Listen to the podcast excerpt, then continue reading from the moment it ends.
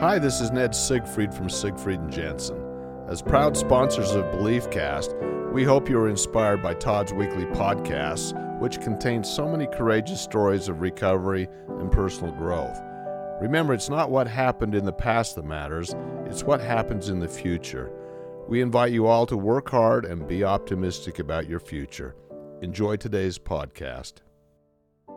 Welcome back, everybody. This is Todd Sylvester with the Todd Inspires Belief Cast. Thank you once again for tuning in. I can't thank you guys enough for all the support and the belief in me and and sharing these amazing stories with everyone you love and know. It's been so fantastic. We are we are trending on uh, Google Podcasts and Apple Podcasts because of you. So thank you so much. I want to thank my sponsors, Siegfried and Jensen, Wasatch Recovery, Thread Wallets, and the music you heard at the beginning of this and at the end of this podcast. The beautiful music is by my good friend Paul Cardall, award-winning uh, uh, pianist. He's an amazing friend, and I thank him for allowing us to use his music. So yeah, today, guys, you're in for a treat. Um, I am probably the usually the the one that's blessed the most because I get to sit in front of the people who come on this show who have gone through some amazing, horrific, at times horrific things, and have risen above it. And today is no different. Today we are joined by the author of Against All Odds, Peter Meyerhoff. Peter, thanks for joining us. Thanks for saying my name correctly, and I'm happy to be here. Thanks for having me. I said it right. Hey, I usually screw up, so I'm glad I got it you go. right. Yeah. You're one for Um, one so far. One for one. Yeah, Peter uh, is up here today from Arizona. He's going to be on my podcast. He's got a really busy day. He's going to go speak out at uh, the jail and prison. He's going to go impact lives today. And today we have the blessing of having him right here in studio. So thank you for taking some time. Absolutely, my pleasure. And you're a, you're a newly uh, father today. Yes, Yeah. this is the only time I've been away from my baby, and I, I'm not even joking. Last night on the car ride, I've I had I probably had 25 pictures alone sent to her. And I'm just like, I'm like, she's sleep. He's like, he's sleeping. I'm like, send me another picture. Yeah. He sends. I was like, all right, Yeah. send me another one. And she's like, I'm like, take the blanket off so I can see his full body, and then send me the pictures like that. And I'm not even joking. I'm like Yeah. obsessed right now. Wow. I love it. Yeah. And you know, and I might say because of what you've been through, I mean, everyone loves their kids and it's a great experience, but it may be more intense for you 100%. because of what you've been two through. reasons one i never thought i was going to have kids i never thought i'd get out of prison and then two it's like when you've been so low and so like just lost and like Yeah. given up on life and to Yeah. have something so precious that you never think that you deserve or even, would even have the opportunity to have it's like just so precious to me like do i cry every day Wow. Multiple times a day still like i'll get one picture and just cry Yeah. just by a random picture Yeah. him doing nothing but making a stupid face Yeah. Well, I can't because wait. they're so precious, you know. And it's like, Yeah. And I look at him and I, you know what's crazy? I always think I'm like, I might be cry already thinking. I'm, I look at him and I'm like, I look at myself and I'm like, how could something so innocent, like myself, how could I fuck my life up so bad? Yeah. And and I want to say something because so, so I have four kids myself. I have two grandchildren. One's a, a first grader and one just turned two years old. Nice. And I have that same feeling. When we look at a, child, especially our own, I think there's two reasons why we get choked up. And I would love to hear your thoughts Yeah. on this. One, obviously, because we love love them. I mean, it's just automatic. mm-hmm. But I think two is that they are a reminder of who we really are. Hundred percent. Because I think you see yourself like that's really who you are. You're you're you're born honest, kind, loving. You you weren't born a criminal, drug Mhm. addict, liar, manipulator. We learn that later in life through trials and tribulations and stuff like that. But is that fair to say? Like when you look at your son, that's me. Totally, totally. And it's it's like it's just different because he needs me to survive. You know what I mean? Yeah. Like it's Yeah. it's just like I look at him like, dude, this dude can't survive if I'm not here. Or you know, Yeah. it's like so it's just like the fact that like God would trust me with a human being's life now at this point in my life is just so crazy. So Yeah. that part of it, you know, is crazy. Yeah. Well, um, your story is going to be amazing. Um, I'm not going to go into all of what because I want to hear it from you. But you Mhm. you were 12 years in prison. Um, you obviously from doing so, you know really crazy Bad stuff. Yeah. bad stuff in your life. Um, not only did you go to prison, you kind of bought into the whole politics of prison and became what they call a shot caller, Yep. which I think a lot of our listeners don't know what that means, but we'll get to that. hmm Um, you're in solitary confinement for 11 months. I can't even, I, I don't even know if I could do it a That was day. just the last time when I was under investigation for an attempted murder. Like I was, I've been in solitary for probably seven years total. Yeah. I, I mean, I can't even imagine what that's like. So I want to get into all that. I but couldn't either. you know? yeah. So let's start where tell us a little bit about your childhood Yeah, and a little sure. bit about your family, and then we'll, let's get into your story. Yeah, so dude, growing up, man, I had it all. I was the, I grew up in a town called it's called Ahwatukee. It's, it's Phoenix, and it's Yeah. it's like the nicer part of Ahwatukee. When I got to prison, of course, they all called it all white Tukey because it's like the suburb Oh, area. But like, Gotcha. I was, re- you know, I was in a studio part with my mom after she left my dad. But we grew up on an awesome cul-de-sac. Every house on the cul-de-sac had kids except one. So you know, playing sports the streets every day. You know, I was the best at every sport I played: basketball, football, boxing. All I did was played sports, didn't touch video games. yeah, you and- look like a boxer. yeah, and uh, it You saved really my do. life a lot when I went to prison. And um, I bet. so I just you know played sports and was popular. I was in. I even had a. I was had a modeling agent at Mm. like eleven. I was in a movie when I was thirteen. Like literally uh, anything I wanted. Childhood was easy, bro. And even when my mom left my dad when I was like eleven, Hmm.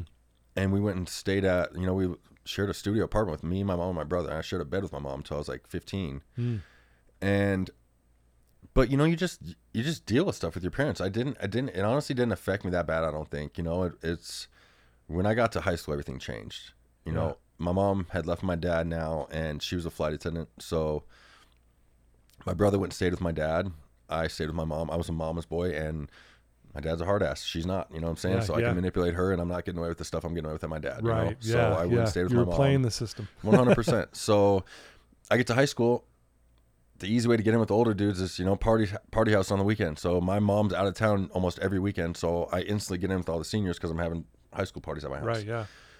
And dude, one day, my me and my so me and my best friend, his name was Brandon, and he was the rich kid in school, the richest kid in school, and I was the, you know, I was like the troublemaker from a single mother, but like we Yeah. were the two popular kids, you know. Yeah. And he'd asked me to take one for the team and hook up with this chick, Ashley. And my mom was out of town that weekend. We already knew we had the whole house to ourselves because he wanted to hook up with her friend Lindsay. Yeah. And this chick, Ashley, I noticed since elementary school. Like, I could have had her any day if I wanted to. I was still a virgin at this time. Was Yeah. all I was concerned with was Sure. sports and partying and stuff. Yeah. And um, he asked me to take one for the team. So I'm like, okay, so we'll do it. And just like what you do when your kids, we're not even driving at this time. So her brother sneaks her out of her window Mm. and at like 12, 1 o'clock in the morning, drops her and her friend off at my house with a bottle of Jack Daniels he gave us because we can't get alcohol. Polish off half the bottle of Jack Daniels. We both lose our virginity that Friday night to both women. Go back. Everything's fine. Saturday night, come back. They sneak out, do the exact same thing. Now we polish off the second half of that Jack Right, Daniels. Yeah. Like clockwork, the exact same night to a T. She goes back home. It's, God, it's- just getting to the story just drives me nuts how this happened. Yeah. Because this is the part where I was just like, what the hell happened? Yeah. I go to call her that Sunday just to like chill and hang out. And she was like really short with me. It was like so weird. Like, it was like I could tell she was like acting like she was annoyed. I was like, "What is your deal?" Like, whatever. Yeah. I was like, I was like, "All right, whatever. I'll, I'll talk to you later." or Something. Get off the phone, and don't think anything of it. I was like, "That was weird." She's just being annoying. I thought, and keep in mind, if someone just raped you, why would you be kind of friendly to them? You know what I'm saying? Or even answer Yeah. their phone call. Yeah. So, and what debate hanging out with me. You know what I'm saying? She didn't say like say no. She's like she was being weird. I was like whatever. Whenever you guys make your mind, what you're doing, talk to me or something. I go into my house that night at my mom's house, and when I walk in the door, my mom's on the phone, and literally the next thing out of my mom's house is there's no way my son raped your daughter. And I literally grabbed the phone and I hang it up, and I was like, "What the hell is that?" She's like, "That's actually Chance's mom." She's like, "She said you had sex last night while she was sleeping." I was like, "You are kidding me." Mm. To this day, the only thing I think would happen is she got caught sneaking in her bedroom window or something like that, and she was hammered drunk, and it's the only thing that she could think of to take the blame off her because Right. she didn't want to press charges, refused to take a lie detector test, and they did whatever the rape kit is on her, and they sh- so that she had Yeah. she had had sex, but nothing was damaged, Right. something was forced. Yeah. I I of course agreed to take a lie detector test. Um, it never went anywhere because she didn't want to press charges, but she went to school talking about it. So I went from being like the dude in high school to like that next day at school, Mm. they had to lock the campus down in the afternoon and like lit- literally remove me from school and kind of tell me, "Hey, we've gotten so many messages here that like something bad's gonna happen to you. Like we don't know what to do, but to keep you safe, I would just l- Wow. leave school." Yeah. So they literally let me leave school in the middle of the day and like told my parents like I would just probably find another school. Like we don't, and we can't keep him safe here, you know. Yeah. And I went and gave up on life that day, you know, and turned to. I knew everybody in Ahwatukee, so instead of hanging out with my my friends that are playing sports and in school, now I go hang out with the dudes that did drugs that weren't in school because I knew those kids. You I just never hung out with them. Yeah, Yeah, right, yeah. So now I hit up these dudes, and I the first weekend I go hang out with them, they I smoke crack, did crystal meth, ecstasy. And all the stuff for my first time ever. I'd never even seen these. I'd never even seen a person on these drugs before, let alone seen them and been Right. offered them. You know, And I remember the first time he would uh, get offered meth to me, he's like, dude, you'll love it. It's just a fun party drug. It's 10 times better than cocaine. It's like cocaine times 10 and it lasts longer. I'm like, whatever. And they're just like in my face. I'm like, So whatever. like, so I do "All it. yeah. I do the meth and I don't not do meth one day until I'm in rehab nine months later, you know, at 15 years old. And then, Wow. of course, I get in rehab and in there for a couple weeks and I'm just like, I got this shit figured out. I do the whole sob tears to my Right. parents, cry my eyes out, and they take me out of treatment early. the night I get out of treatment, I go, they have a party for me and I use drugs that night. And I just kind of gave up on life. You know, I, I just hated God. If he was real, I didn't like him. You know, I didn't like anything in life. And I was an angry, bitter kid. And I just got really bad in drugs. And we just Were, started. were you just- raised to believe in a God? or- yeah, I used to go to religious education, everything. Yeah, and church on. Sundays and everything. Yeah. So at this point, you're like, "Oh, if there is a God, I what? don't, there's no way there's there's God no if what? Yeah. And, or mm, no joke, I'm like, if there's a God, well, he owes me a couple of somethings. You know Yeah, what I'm saying? why isn't he helping yeah, me? for sure. So Yeah, okay, yeah, and it was it was brutal and then we you know just start like it just the theft and stuff just gets worse and worse and worse you know and then I steal a mercedes benz from the mercedes dealership i get out on probation for that and then yeah, I, I've got that marked in your book here about Yeah. when you stole the Mercedes. so because it was it was so weird for me as a juvenile i, I end up getting in so much trouble you know whatever shoplifting or fighting from the cops and like i never went to juvenile you know like Hmm. i mean one time we got i got arrested at dillard's we were literally grabbing just bundles of clothes and running out of the store with them you know and they're trying to tell my mom to come pick me up and she's like i'm not picking up. He needs to go to jail. They're like man we cannot take him to jail. He's a minor like whatever the case they can't take Yeah, him to right. jail she's like well i'm not picking him up. And they the cops had to tell her like ma'am you need to come pick up your son right now. But so it felt like i just felt like i could get away with murder. Yeah. and then when i turn 18 and now i do the big stuff. I steal a mercedes benz from the dealership and i get arrested for this. I was like all right shit here we go. Now i gotta figure this out. Yeah, starts to get real. but i go in jail and it's i do i mean technically i do three months in jail and i get out on probation. I mean to steal a brand new mercedes it didn't seem like that big of a punishment to me honestly Mm. and now that i've been to jail the fear of going to jail is gone So, but, but I would imagine you were scared initially. Hundred percent, right? Yeah. So that's always in the back of your head. So now Yeah. that I've been to jail, it's not that Yeah. scary, and Yeah. I've just stole a damn brand new Mercedes Benz, and I only Yeah. went to jail for a few months. Like, it's like the me being scared of doing bad stuff. It just made me worse. If that makes sense. yeah, sense. it's almost like it wasn't as well. It wasn't that bad. yeah, it's it's So- not, just like anything in life. It's usually not as bad as it as it is unless you tell yourself it is. You know, Well, yeah. So what what I'm also hearing is it didn't teach you the lesson to stop stealing. not at all. Okay. Not even a little bit. Yeah. And then, so this is spring break, which should have been my senior high school.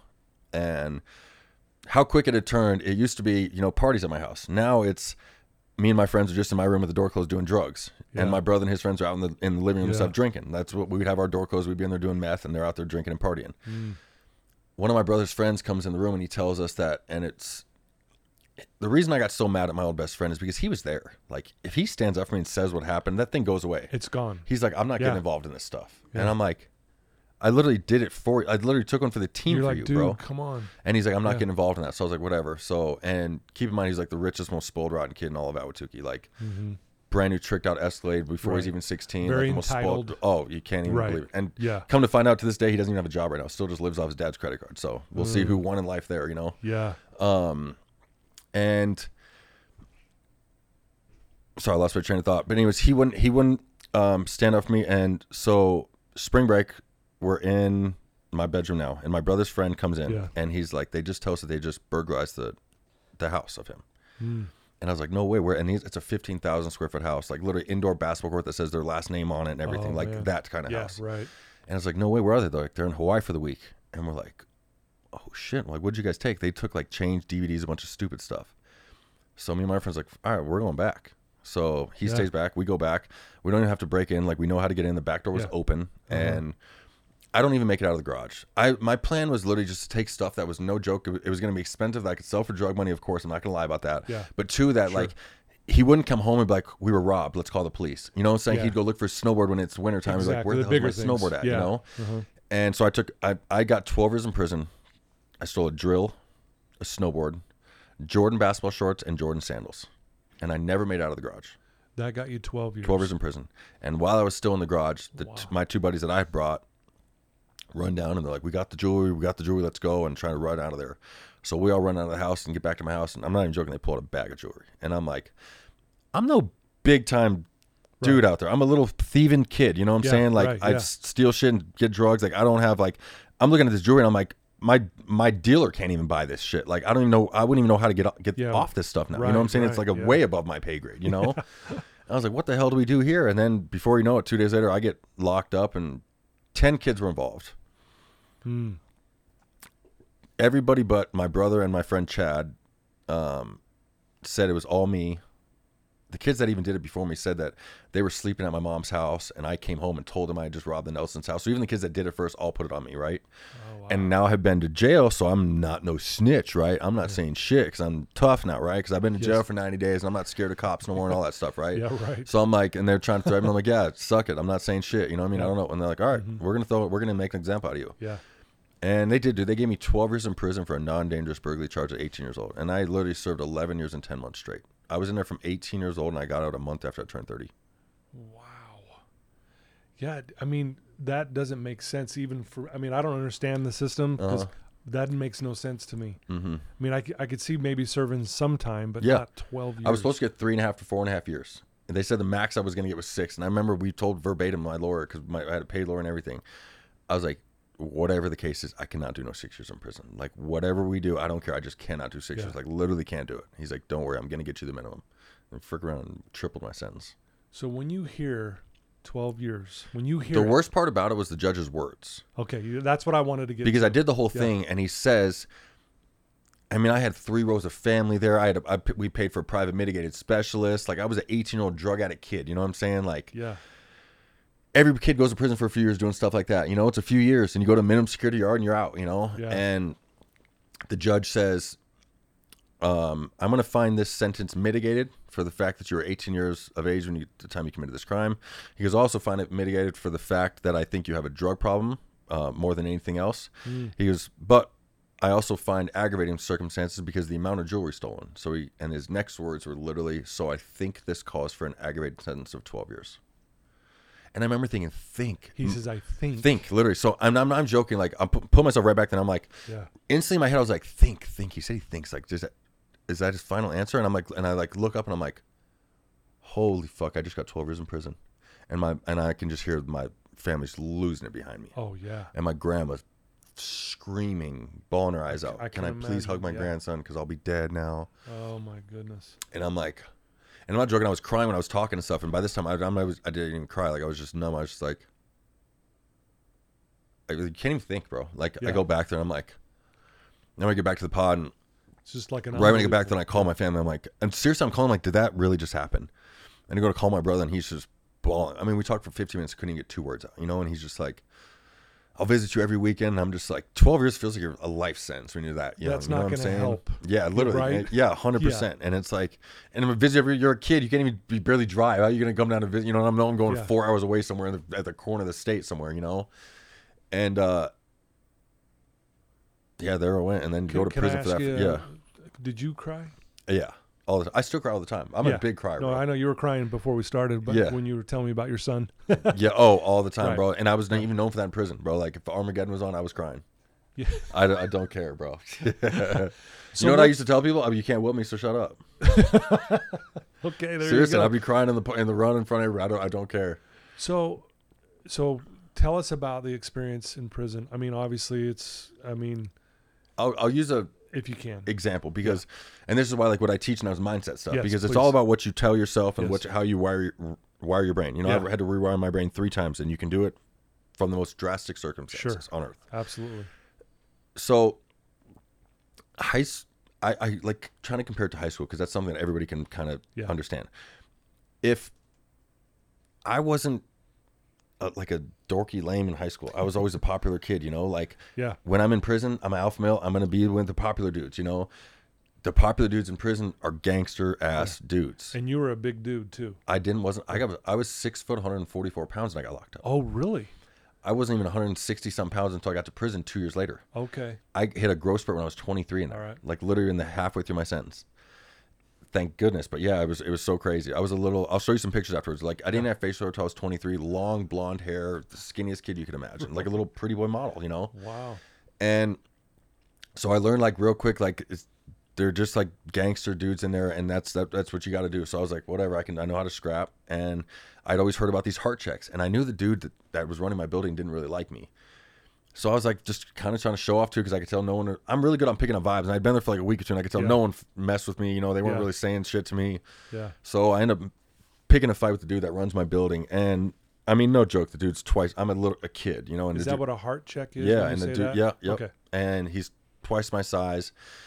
And he's the guy that ran the rules down to me when I come down. So he's I don't know if you read the book. Did you hear the sucker punch part? Yes, uh-huh. So he's the guy that runs the whole He's sucker the- oh, punch dang, thing. he's the guy. So I'll tell you guys what it is. When you get to prison, he'll literally tell you like, "Do you know what a sucker punch is?" And I was like, "No." And he goes, "Okay, you're the sucker if you get punched." And I was like, "What does that mean?" He goes, "If you even think you're gonna get get into it with somebody or argue with someone, it's like you just take off on them." He's like, "Do not let them take off on you first. And I was like, Mm. "We can do that here?" He's like, "This is prison." Yes. I was like, "All right." I used to box. Okay, cool. So then when I go to scrap with him, he says something about my little young ass needing to respect elders, and I told him to sh- make make me or something like Mm. Yeah. that, and he g- goes around to turn the chew out, take the chew out of his mouth, and the second he turns his back to me, I'm just on him, like Yeah. beat the brakes off this dude. Mm. So we get locked down that night, and the next morning, now the OGs are literally waiting outside my building to shake my hand and introduce themselves to me. Hey, youngster, I heard what you did, blah blah blah. And then the prison was I didn't know, like I got to get the building because I whooped the dude running the building. So now they asked me, "Do you want that building?" I'm like, "What? I don't like." They're gonna turn it over to you. Yeah, I was like, how? Like, I don't know how to do, it, but I, I- yeah, I want to run shit. So like, I'm not joking. I ran a building like faster than anybody, and that's kind of what started. Like, but God had my whole prison career, like uh, the whole thing lined out, man. And I want to talk about the God piece because there was times where you were going, you were angry and mad, and where are you? I'll And- fast forward to those two. okay, So, but but anyway, we'll get to that. so now I'm like, the second I do that, now they the dude running the yard wants to talk to me, you know, and he comes out and he's like, asking me if I want to pretty much join the politics and put, start putting in work, and I'm like, I don't even know what that means, Yeah. and he's like, has to dumb me down. He's like. If a snitch comes in here, or a sex offender, I was like, yes, I will rip their heads off. Please let me know, you know. So he's like, all right, cool. So then I'm now I'm sitting at the back table with these guys, and now by the time I'm 23, I hit my first four yard, and pull a property officer. So I'm in a full on relationship with the corrections officer in there. I'm running a four yard at 23 years old, and I just and so here's in the middle of the sentence, it gets kind of easy because you don't even think about going home. You know what I'm saying? Like you just Because you already know you're there. you live there. You're, you're finally. You, don't even think it like you're you're in, Accepted it. You don't even think it like you got a prison sentence. Like you live there. Like that's Yeah. just how I look at. it. This is my life and this is how I Yeah. live. That's it is what it is. So like the easy got the middle got kind of easy and I coasted through there and then you know you get in that I go under investigation for that thing and it was that was like really bad and then you know by the time I I start running stuff though it's like I'm getting in big trouble and now going to maximum security. But when I was younger like I had to overcompensate because I was from Ahwatukee, you know, so I always had to try to like be a little bit more gangster than everybody Yeah. or be a little harder than everybody. You know what I'm saying? Even be a bigger dickhead to people, you know? And like I was always overcompensating on that just just for that because I wasn't like all those dudes are gangbangers in there, you know. So I was like literally from little white kid from Ahwatukee, you know. But like, it just shows like you can do anything in the world if you tell yourself you're like you Yeah, can. Like, right. and that goes with sobriety, like prison. Like, there's no way in the hell a du- little white kid from Ahwatukee should have ran the prison system out there. Like, and 23 years old, but, but I did because like those aren't positive things, but like I did the exact steps I right. like I knew to get myself in that position. And now it's like I do the same steps for positive stuff I hear to for Totally. you know what I'm saying? So it's like it's the same principle. running yards is like being an entrepreneur in there anyways on Yeah. top of that. So it's all if you look at them they're all it's kind of the same stuff, you know? Absolutely. Negative energy is in the wrong direction, but it's still energy. If you just shift the energy into the positive, and that's really what's happened, Mm-hmm. right? And here you are, this young kid now running the, running the, what, what did you call it? Running the. Running the state pretty much. Yeah. yeah. like every every yard I touched I ran and like my parents are It's amazing. it was real quick. It was kind of funny. So I, I, sh- sh- I kept everything away from my family because they don't. They're scared I'm in like gangbangers and like all Oh, kind yeah. of crazy stuff. They're scared I'm never gonna go home and all this and that. So Yeah. and I didn't tell them anything. And then my brother asked me one day. He's like, he's like, dude, who are you in here? And I was like, what do you mean? He's like, he's like, no, all Yeah. bullshit. Because Yeah. I would tell him more stuff than I tell my mom and dad. And it was a Sure. visit he came down when it was just him. I was like, what do you mean? He's like, he's like, don't bullshit me. He's like, I swear to God, I won't tell mom and dad. But he's like, you're somebody in here. And I was like, why do you say that? He's like. He's like, bro, these every time I come in down, these dudes are like buying me drinks and saving me seats. Like he's like, bro, these dudes are kissing my ass when I walk in here to visitation because I'm your little brother. you're you know? brother. Oh, yeah. Oh, yeah. So he's like, he's like, if that's for something. I was like, I'm like, all right, I'm running the yard. You know, I kind of just told him everything, and I was like, and they're just worried about. I'm like, dude, I'm not gonna be fucking lame in here. Like, it is what it is. Like, you either do this or you're lame. And it like, don't you can't judge me because you you're not. You've never been in this situation, and it's like I just don't have it. Like, the only thing I could tell myself back then was. 12 years is hard enough. Like, it would be impossible for me to do 12 years just being a dork and no one fucked with me. Yeah. It is. I hear you. So I had to risk, you know, catching sentences to do that. But like God had my back the whole time, and that's why like even today, like last minute I forgot about this. I've been so hectic lately. Like Yeah. full transparency because I'm full Sure. transparent with everything. Yeah, I appreciate I it. Mm. wanted to flake. You know what I'm saying? But then I'm like, I don't do I don't do that stuff. You know what I'm saying? Like I, I just you got to put other people first. You know what I'm saying? Like we just drove all night long. I wanted to get a little nap in. I totally forgot, and I was just like, right when I saw that. But then that's the one thing I've changed my life is like I don't I put other people first. You know what I'm saying? So if I say I'm gonna do something, I do it. You know, and like Well, this will help somebody so much. And then like when I hear this later on or tomorrow or something like that, I'm like, and then I'll think to myself, I can't believe I was almost gonna flake on that. I love what you just said there, Peter, because one, I'm glad you showed up. Yeah. Because I was really looking forward to this. But I, I say this all the time to my to my guests that are on the show. Your words are going to save someone's life today. And I know that sounds like real, real dramatic, but no, it's true because I sure. get people reaching out to me all the time saying, "Hey, Peter said this, and I decided I'm going to change my life and I want to live a better life because of what he said." The text I was just reading when we were setting up the thing was one Yeah. dude right there saying that I saved his life. He said he got 10 DMs today. there you go. So so I'm grateful and I appreciate because it does come down to being honest, having integrity, being accountable for your Mhm. life, and then helping people. Is Yep. that fair? For sure. Yeah. And one it. thing that helps me it. out a ton, and this could help other people out, is like, and this is a real thing that my sponsor taught me. Hey, hey, like pausing not only saved my sobriety, but it saves my life in so many different aspects. Like, Yeah. anytime I'm going to do something with, when emotions evo- involved, I pause before I do it, no matter what. Like, my dad could make me irate, and I'll go Yeah. send him a text, and before I send the text, I Pause. pause for minutes, and I'm not even joking. Like, I'll put the phone away and like reset, and then think, I'm like, and what do you know? 100 out of 100 times, I'm never going to send that text. You know what I'm saying? Right, yeah. You just got to pause. But that's with any decision. Like, if you just Sure. pause like literally take Yeah. a second and look back instead of like letting your emotion get all round up, like you're going to make such less bad decisions in life. Yeah. And it saved my life. Seriously. It, Mm. it still saves it to this day. Wow. So much I want to talk about, but I do want to I want to read something out of your book, uh, Against All Odds. But and by the way, great book, Thank man. you. Very well said. I loved how just real it is. Yeah. It does. It is for, you- for you- sure. It's just real. Yep. And, and and I really relate to that because uh, it really uh, affected me in a way because um, I I didn't go to prison or anything in my life, but I was an addict for ten years and was doing horrible things. I could tell you didn't go to prison. Yeah. Oh yeah, yeah. just kidding. You want a heart check right now? that was your heart check. You passed. Uh, I better watch my back. No, I yeah, you're my friend, man. I uh, for sure. but uh, but I have been through hard times. yeah. and I've been through addiction and things like that. And um, but your book really resonated with me, and I think anyone reading this book will will get something out of it. I don't, even if you've never been to prison and or an addict, Yeah. right? So I want to read something out of here, and I want to get your thoughts on it. Obviously, we're going to get some of your thoughts as we read this, but uh, I want to talk about uh, your cousin Sally. Mm. Okay. And I'm going to read what you wrote in your book here. Sometimes I prayed for the strength to last one more day. I recalled the pre- in the previous times that I had prayed like the like at the courthouse before my sentencing on the first day in prison. I had cried into my pillow and prayed to God to spare me from prison life. None of that had helped.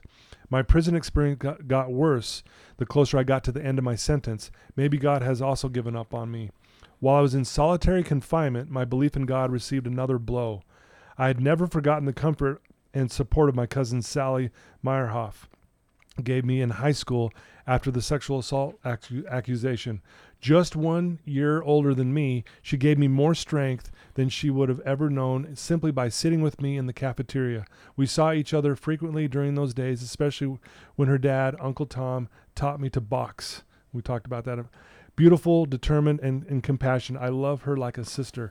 Even in prison, I kept up kept up with her progress. She gave me much needed inspiration, and I was proud of all of her achievements. She became a marathon champion in Arizona, a finalist in 2012 Olympic trials. She was a two-time NCAA All-American at Duke University and competed half marathons in New York and San Diego and Cancun of all places. After gradu- graduating from college, she returned to coach cross country and teach at the high school we attended together. Um, and then here's the part that really hit me. All of that's powerful. You, said she believed in me, and had a, and that belief had a life changing influence on me. And you're getting very emotional right here, Peter. Sally obviously means a lot to you. Thanks for letting me share that. Um, what are you feeling? It's hurt. That's the reason I gave up on God was because when she died, you know, like I was in maximum security, and uh you, it's so stupid and then like you, everyone tries to act like they're so gangster, you know. So like literally to act gangster, you act you have to like wake up earlier than everybody. It's so stupid, bro. Like, and the shit that I bought into, like, even repeating this to you, it sounds like you like. I look at people's faces and I'm like, trust me, I know. Like thinking back now, like my head was Right. clearly who knows. Yeah. Right. But like, so I was running the white boys. My homie little Jag was running the Mexicans. We were both down in the basement in CB cell block one, like old school, the walls, maximum security, right? Mm. Like Shawshank Redemption, no joke. Wow. And you'll like you, you have to sign because it's ten to ten. So ten o'clock in the morning to ten o'clock at night, it's dead silent. You can't talk, right? Trip out on this. This is uh, where it gets even dumber. You have to wake up at seven a.m., but you can't talk, hmm. and you can't leave yourself. Never. So you have to be up from seven to ten in case something happens, but you can't leave your cell. No one's out of the cell, and it's solitary confinement. Everyone's in their single cells. Huh.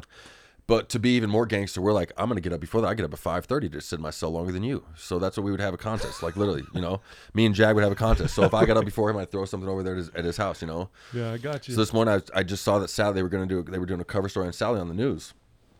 So I went over there and I signed him. You literally s- signed him like that. I would do like mm. this, W A T C H, mm.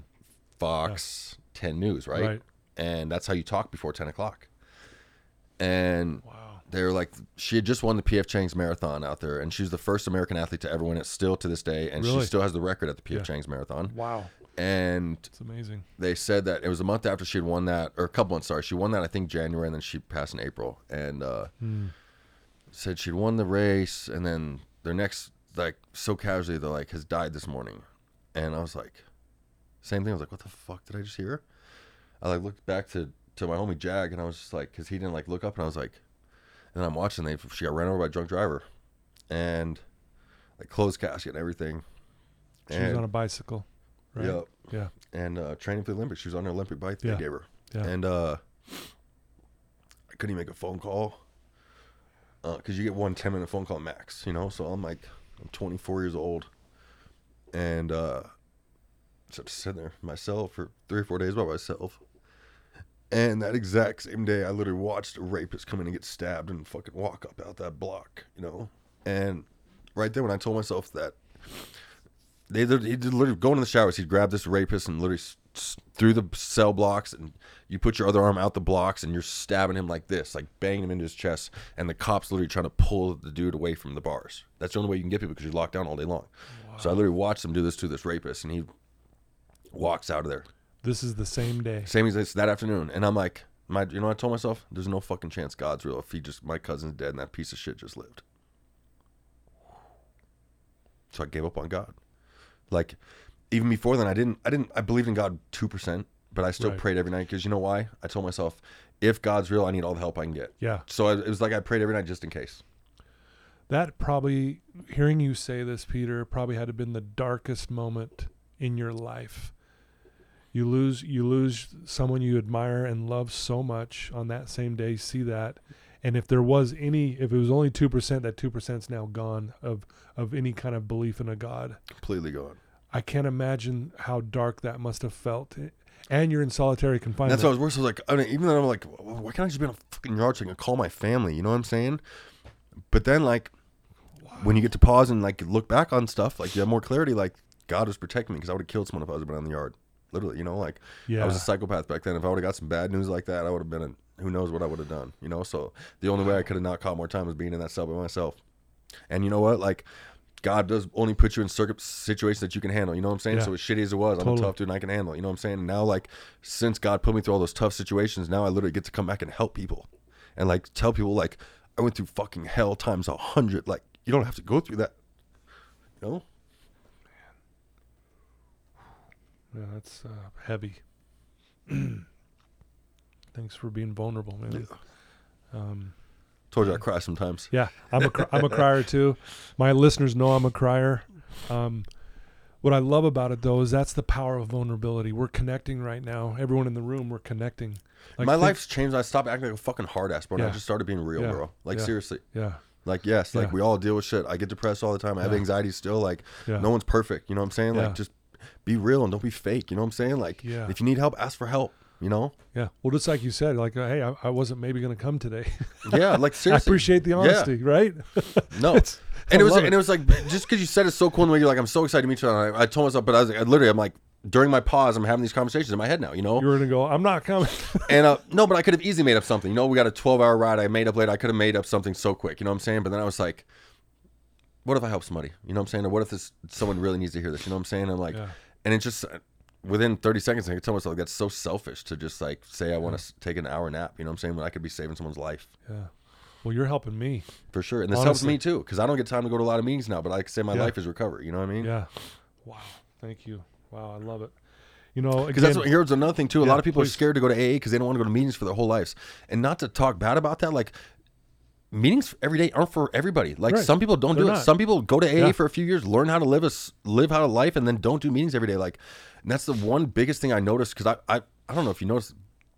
I don't I don't know if you're big on Instagram, dude. But I've been legit going on the streets and pulling homeless dudes off the streets lately and getting them in rehabs, like literally just by myself. With these guys, and like that's one of the things I know is like that's what they say. You know what I'm saying? Is like I don't want to go to meetings for the rest of my life. You know what I'm saying? And it's yeah, go like live your life. yeah, like Yeah. go get sober for a few months and figure out how to live, and then tell me like then you don't you don't Exactly. you can't even tell me what you want to think because your your brain's going to completely change. You don't even know who you are as a human being. Wow. You know, you you saying pulling pulling these homeless people off the streets and getting them help. There's a there's a statement that I heard from a client of mine, a, a, a heroin and meth addict who's now doing really well.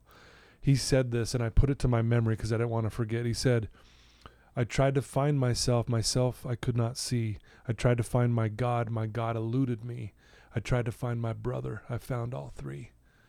Wow. Ooh. And and that's what you're that's what Text you're me doing. after this, please remember. Abso- 'cause I'll forget. absolutely. But that's You guys hear that? Put that on a post too. Okay. Yeah, yeah. Put that in your crack pipe and smoke that one. It's that legal crack right yeah, there. Yeah, that's right. That's legal. Well, and and that's really what you're doing because how powerful that is. That's where it's that's where it's at. Yep. And that's probably when you're thriving at your best when you are actually in the trenches because you're you're that guy. They're my they're just my people. bro. Yeah, like, that's what I right? say. Like I'll go walk up on them like literally last time like wearing thousand dollar Dior shoes, pulling like pulling up in a navigator, you know, and I'm like walking up on these homeless dudes. It's like and you could ask these guys. I even pull up. I'm like, damn, dude, should I really go in, in there? Because it's like a group of five of them behind it, and with all got backpacks. Who knows what they got there? You know what I'm saying? And like, they could clearly tell I'm not broke. You know, and I'm walking up on them, and it's just like, and they're literally on the street, streets. You know, like yeah, they're. Got but I'll roll up and I can speak that language because like I can literally be I can turn myself into one of them in two seconds. You know why? Because Yeah. I've been there before, and it's just like Absolutely. it's whatever you tell your brain. You know what I'm saying? Like I just put myself right back to where I was before. Yeah, I love that. And and I'm going to share this statement with you and I know you're going to agree with it, but I'm going to share it for our listeners too. And they hear me say this all the time. Life happens for us. Mhm. Like you, you go back to when you got arrested, you get sentenced to 12 years. Now in the moment that's obviously too excessive. I mean, we can see it on paper and go, "Okay, this is way too excessive." I'm a hardhead though. I needed that. You need that's what I'm saying is it actually happened for you. God protect me because if I would have got a three year sentence, I would have done the same thing everybody You would have been back. It would have been the exact same thing as, Mercedes-Benz. as, as, yeah. as before. Like I thought jail wasn't scary. Prison's a cakewalk. I can play basketball and softball every day because you can do it on a minimum security yard, and there's more drugs there than anywhere. You work in city, like you can have these in city jobs. It would have literally felt like a slap on the wrist to me. yeah. and I would have been one of those revolving doors because I would have been like, that's not a punishment, but it Yeah. sucks being away from my family, you know. So like, Absolutely. I'm one of the most besides Quincy, three of the things I'm the most grateful for in my entire life: yeah. Quincy, getting Yep. out of prison, and getting 12 years in prison. Wow. That's powerful. Okay, there we could sit we could I could ask you so much about the prison stay which um we don't have time for unfortunately. I want so you get out of prison. Okay? I've seen the video. It's very touching because you're emotional. You're, you know, obviously. Tell us like you get out of prison and here and here we are doing this podcast and you're going to go speak today. You're going to go make an impact on people's lives today in a really profound way. How did you get to that point? Like after prison were you like I'm going to go make a difference or did this come later or talk about that? So, in, I'll backtrack a little bit. Yeah. My last 10, 11 months when I was in there for solitary confinement, I was for I was under investigation for an attempted murder. Right? They said I called a shot on this guy that got his throat slit and eye stabbed out. They tried to kill him. The dude, God saved this dude's life because there's no way this dude should have lived through this. Yeah. Right? And Yeah. So then they go put me in solitary confinement, and they tell me like they didn't want to even to ship transfer back to maximum security. That's how done with me they were. They're like, you're gonna sit in this cell until you go home. You're not leaving the cell. Everybody in in CDU correction the correction detention units, they're double bunks, right? So it's you have each one is cellies. Yeah. The old school walls, maximum security is the only one that single cells, right? Yeah. I was the only one that they didn't even give me a cellie. I was in there for 11 months without a cellie by myself. They're like, you're just sitting here by yourself. We are done with you. You know what they told me verbatim? Uh-uh. We're done with you in here, Mr. Meyerhoff. We're going to let the streets have their luck with you. Wow. So I get Really? out. I do a 12 year prison sentence, 11 years in solitary confinement. Got in trouble the entire time. When I went to the hole, I was strung out on drugs, weighing 170 pounds. That's kind of why I like didn't care about that shit anyways. I was like, if I go to the hole, at least I'll sober up. You know what I'm saying? Yeah, yeah. Seriously. So, and I was like, I knew I had a year left. I was like, I got to get sober. I couldn't stop using. I was telling myself, I'm a year to the gate and I can't stop using drugs. Like, that's how bad I was. Dang. So luckily, God puts me in solitary confinement, relieves me from drugs, and then gives me ten months with a clear head. So like, because even though you stop using drugs, your brain's still screwed up for months oh, afterwards. you Oh, know what I'm saying? so yeah, Absolutely. Yeah. So Yeah. I had to like, and then I'm like starting to kind of devise a game plan, but like my, I don't even know what a game plan is because like I don't even know. I don't even know how the world works. Yeah. I was a kid when I got locked up. I've never had a job. and I've never been on a date. I've never done anything. I get out of prison, and just to show you how far back or how much like I had to transfer my entire mind. While we're leaving after that whole interaction I saw with my family, they give him, they give my dad this paper, which is my papers, right? They hand it to him. I literally snatch it out of his hand like so quick because they left a paperclip on it, right? I'm not even joking. I grabbed this thing like just reaction. It's just natural a reaction. I saw yeah. the paperclip that they left on there. I snatched that thing real quick, right? And then I've and I'm like literally happy, and I go look up, and I look back at my mom, and I could see her like look at me like weird, and I was just like, I caught myself I was like, oh shit, that was weird, huh? I was like, Yeah. I was like, Yeah. I was like, listen, this was gold literally 30 minutes ago. You know what I'm saying? I just got out of there, and this is literally gold if you're in the hole. So I'm like, but I was like, and I Oh think back to that now. I'm like, damn, like that's how much I had to rewire my brain. And then when you tell yourself things are going for you, things go for you. When you tell yourself things are going against you, things go against you, right? So like, Right. now thinking back, my entire time in prison, all I wanted to listen to was Tom Petty, that song "Free Fallin'." Anytime it would come on the radio, I would bawl my eyes out, and I was Really? like, I just want to listen to this with the windows down and just just feel free. Yeah. You know, like my dad was, Yeah. a, my dad raised me on '80s music, so like when I got locked up, I got all rap tapes and '80s music. It was the weirdest collection ever, right? Right. And um, I'm not even joking, bro. We get on the freeway, the first song is on the radio is "Free Fallin'" by Tom Petty. Wow. I bullshit you. know, I got goosebumps talking about that Yeah. again. What are the odds, right? And I'm like, you're fucking kidding me. And my family even knew it. Like everyone in my family, my mom was like, "You're kidding me. This happened." You know, and she's bawling her eyes out. Like it finally feels like stuff's happening good for our family. You know, and Yeah. just put the. I literally told him I was like, I don't want to talk to you guys. I just wanted the windows down. I literally just sat there and cried my eyes out, listening to that thing on loud as hell. And then I still at this point don't even know what I'm gonna do for work. Like I haven't even thought about a job. I figure the only, no joke, the top of success for my case when I got out, I'm out of prison. I'm thinking literally if I can get there, and it's the peak. Probably minimum wage construction job, maybe a little bit more. You know, 15 Yeah. bucks an hour, something like that. yeah. Somehow figure out how to get sober. Have a boring ass life and no joke, hang out with a bunch of old white dudes that are boring as shit, but at least I'm not in prison. right. And that was like the peak of what I thought my life could amount to. Which is why when I started making, you know, multiple six figures, I was like, God told me, like, dude, you got to go show these guys. Like, Mm-hmm. and instantly I was just like, because money only makes you happy for so long. You know what I'm Right, saying? Like, once yeah. you bought like the cars and the, you know the house, you you've done all Yeah. the ski trips, my you know, like you've done all the cool stuff. It's like, you know what I mean? It's like it's fun, but it's like it doesn't keep you happy. You know? Yeah. And it's like, It's external. yeah, and I was just like, I got to get out of here, man. But how? But I'm like, I'm making you know 350 grand a year now. Like, no education, no anything. No one in my family is successful. So like, I'm like That had to have been mind blowing. mind blowing. Three hundred fifty thou. I'll tell you, I make 10 grand my first month I mean, yeah, working, right. and I got the check because I'd already got like two grand, and my bonus check after taxes was. And keep in mind, I'm 31 years old at this time. It was like 32 or 3,700 bucks, and that was the most money I'd ever had in my life. Wow. three grand right then at 31 years old, right? But what it did is it lit a light off. I was like, oh my God, all the fear of like, what am I going to do for work is gone. And now I'm Yeah. like, okay, now I can worry about other stuff, Now you know? know so it's do, like, yeah. yeah. And then, Yeah. You know, I made 110 grand my first year, 200 grand my second year, 300. And it's just like, Wow. but then I'm like, I felt selfish because Mm-hmm. I'm like, you know, I, what I told myself was like, look at, I'm sitting in my corner office as a finance manager, making all this money, not helping nobody and not sharing people that this can happen. Yeah. It's it, and here's what's crazy what I'm hearing in my head. Tell me if this is somewhat true. You're out of prison, but this is almost another form of prison. For sure. You're like you, a self-made prison, if you will. Yeah. I'm sitting. You know why? Because I'm sitting in this office and I had a view of the Scottsdale Freeway right there on Saturday. So now it's like I sat in these prison cells all day long. Now it's like I'm sitting in this office looking at the stuff go by that I want to get involved in too. And I'm like, and I knew I'm like, there's no way that God put me through that 12 years of prison to sit in this office all day long and do this shit. There's no Right. way that I'm meant to do yeah. this. Yeah. And I called my GM in the next day, who was like literally the only guy that ever hired me, only dude that took a chance on me. And I was just like, hey, bro, And I was like, I don't even know where to go with this, but like, I'm quitting my job. He's like, what do you mean you're quitting your job? I was like, what? like it literally out of nowhere. And I was like, I was like, Josh, I don't know what to say, but I just, I just know I'm meant to do more, man. I was like, I don't take this in the best Yeah. way possible. But, sure. Like, I just, cause I, you know, I was talking to some dudes in recovery, and I sometimes not be able to answer the phone calls, and I was like, if I lose a kid, you know what I'm saying? Because I can't answer his phone call, and I was like. I was like, listen, Josh, I might ask you for my job back in six months. I can follow my ass. I have no idea, but I'm like, I got to take a chance. And I'm like, I just yeah. saw enough dudes hustling, making money on Instagram. I was like, there's no way if those dudes can figure this shit out, I won't figure it out, you know? And yeah. I just, right. and I told him I'd finish the month out, and so he didn't have to screw up the schedule. And I'm not joking.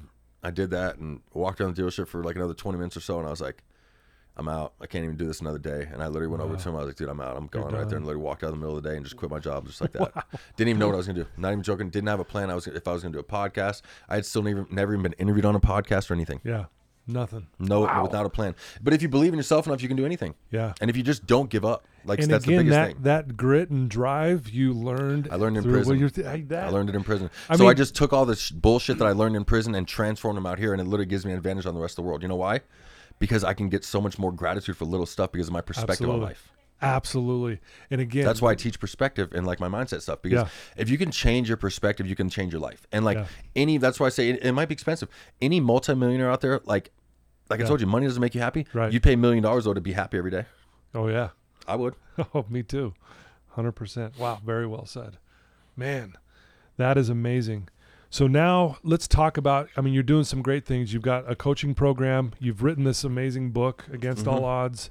Um you you've got a podcast you're doing.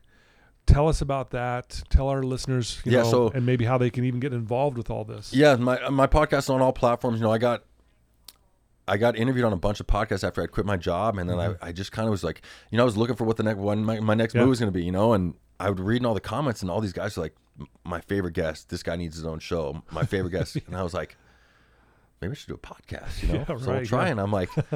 It just, I, it was crazy. I got like really, really good traction. Like, like the first, I think five or ten episodes. Even I was like, "Well, I'm dude, maybe I'm meant to do this stuff," you know. And then Yeah.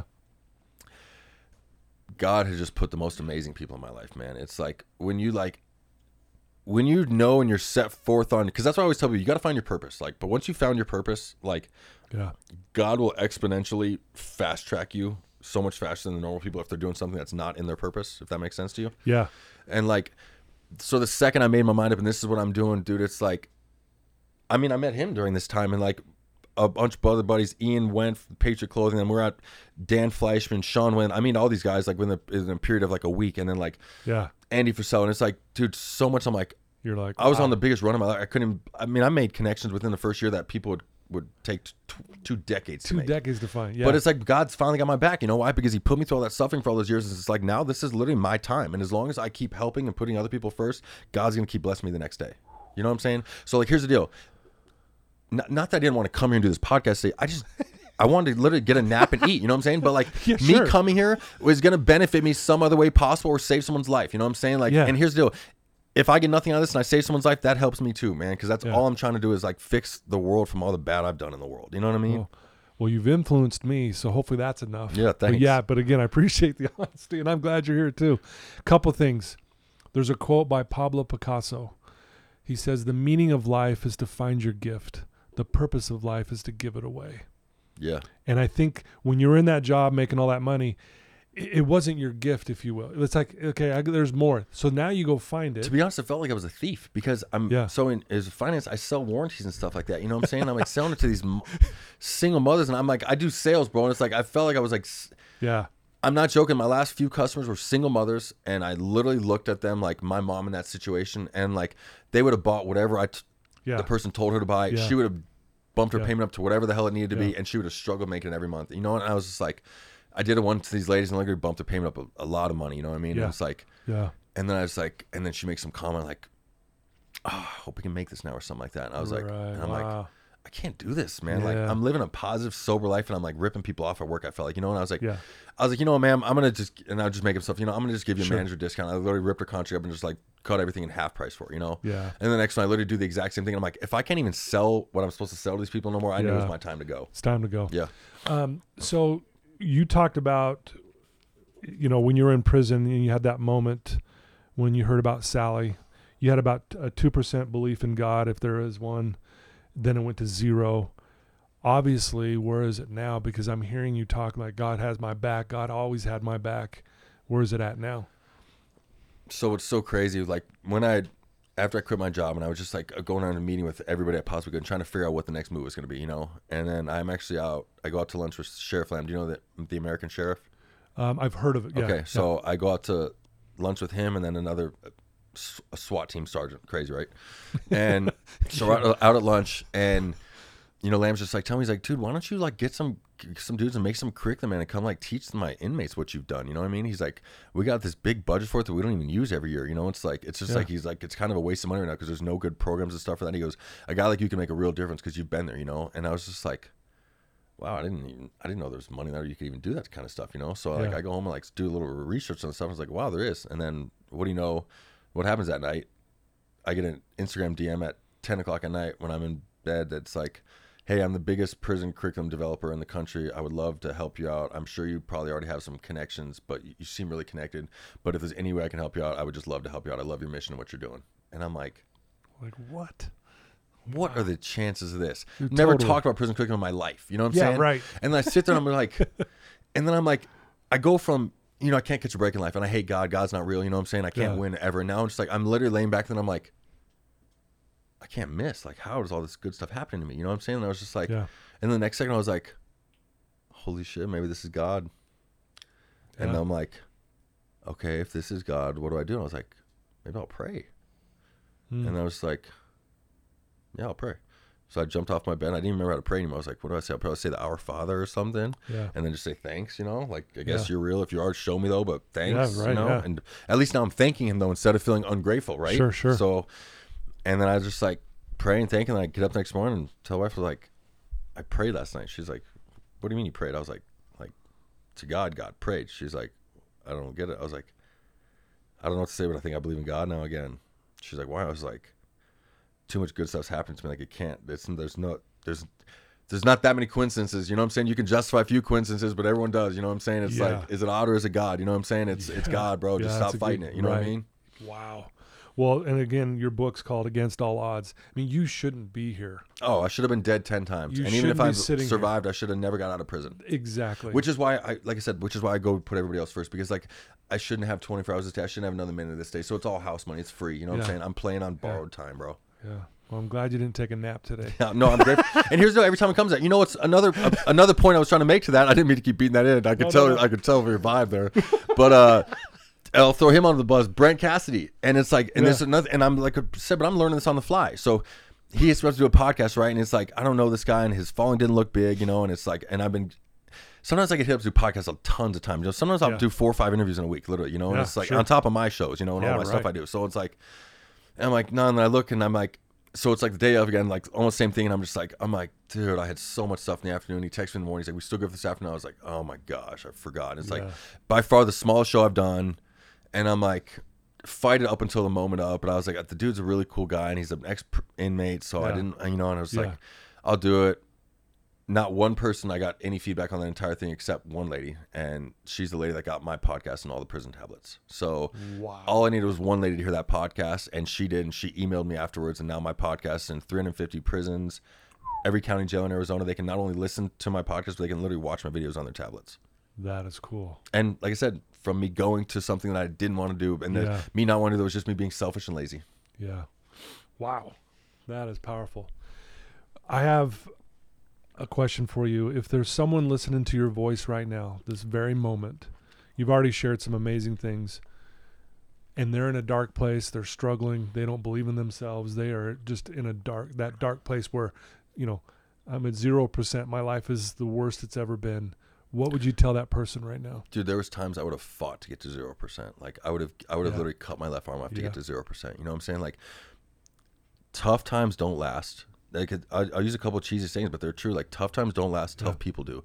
Anything you're going mm. through or struggling right now, just look at it like God is teaching you a lesson, and whatever it is, you might not see it, but you will see it tomorrow or the next week or something. And just change your mindset. You know what I'm saying? Like whatever it is, you just. I always tell people this: you got to just keep fighting through the tough times. As long as you don't give up in your fight, Yeah. you, nothing bad like i i- it's not over with you know what i'm saying like Yeah. you just can't give up during the tough times that's what i'm so good at like i just keep going through the tough times you know like i i i tried to start 30 different little business ventures and i'm not even joking probably failed on 25 of them. You know i got a bunch of different Yeah. things i do now but like Yeah. i tried a million things and kept failing you know but like i legit just didn't give up. The only way that you can absolutely ruin yourself is if you just give up. If you you know what i'm saying? just up, keep yeah. fighting and like every day gets a little bit easier. There was days even when i was sober I, I even I remember when I had a few months over, and I was like thinking, how am I going to live like this still, like with this desire to drink and use every day? It didn't even seem fun being sober because I, I still had the desire, and I didn't, Yeah. I wanted that to go away, and I didn't want to live with that, and like. Bro, I can't tell you the last time I thought about it. like like God has completely removed that obsession. Like you don't even realize realize it until like months later when you look back and you're like, dude, how did I almost give up during this little tough time right here? You know, or like look for some little moment of inspiration. Like listen to podcasts. There's something like whatever it is, put on a motivational podcast, and I promise you, whatever podcast you're probably putting on that time will be a message right there that you need to hear. Love that. He who has his why can bear with almost any how. I mean, that's truly what Oh, you've got. You've got your why now. Yeah, and you're the king of one-liners Yeah. or one two-liners. yeah. Well, again, I, I do a lot of studying. I, I, I part of my recovery is all that. I, I I'm doing the same thing. I am working every single day, working hard. I'm I'm filling my mind with good things because I used to fill it with bad things. Yep. And so it's there, and it's and again, you have filled my mind with such beautiful things today, dude. Seriously, Awesome. what thanks. a great story. Thanks for being here. Thanks for having me. Seriously. Absolutely. So if someone wants to get your book against all odds, if they want to reach out to you, if they want to do your coaching program, Yeah. they want to listen to your podcast, what's the best way for them to do that? I would say the best way, my link tree to my Instagram or my website. My website's petermeyerhoff.com. Um, my link tree is on my Instagram too. It's got everything. The book's on Amazon, Barnes Noble, everywhere. Um, podcasts on every platform.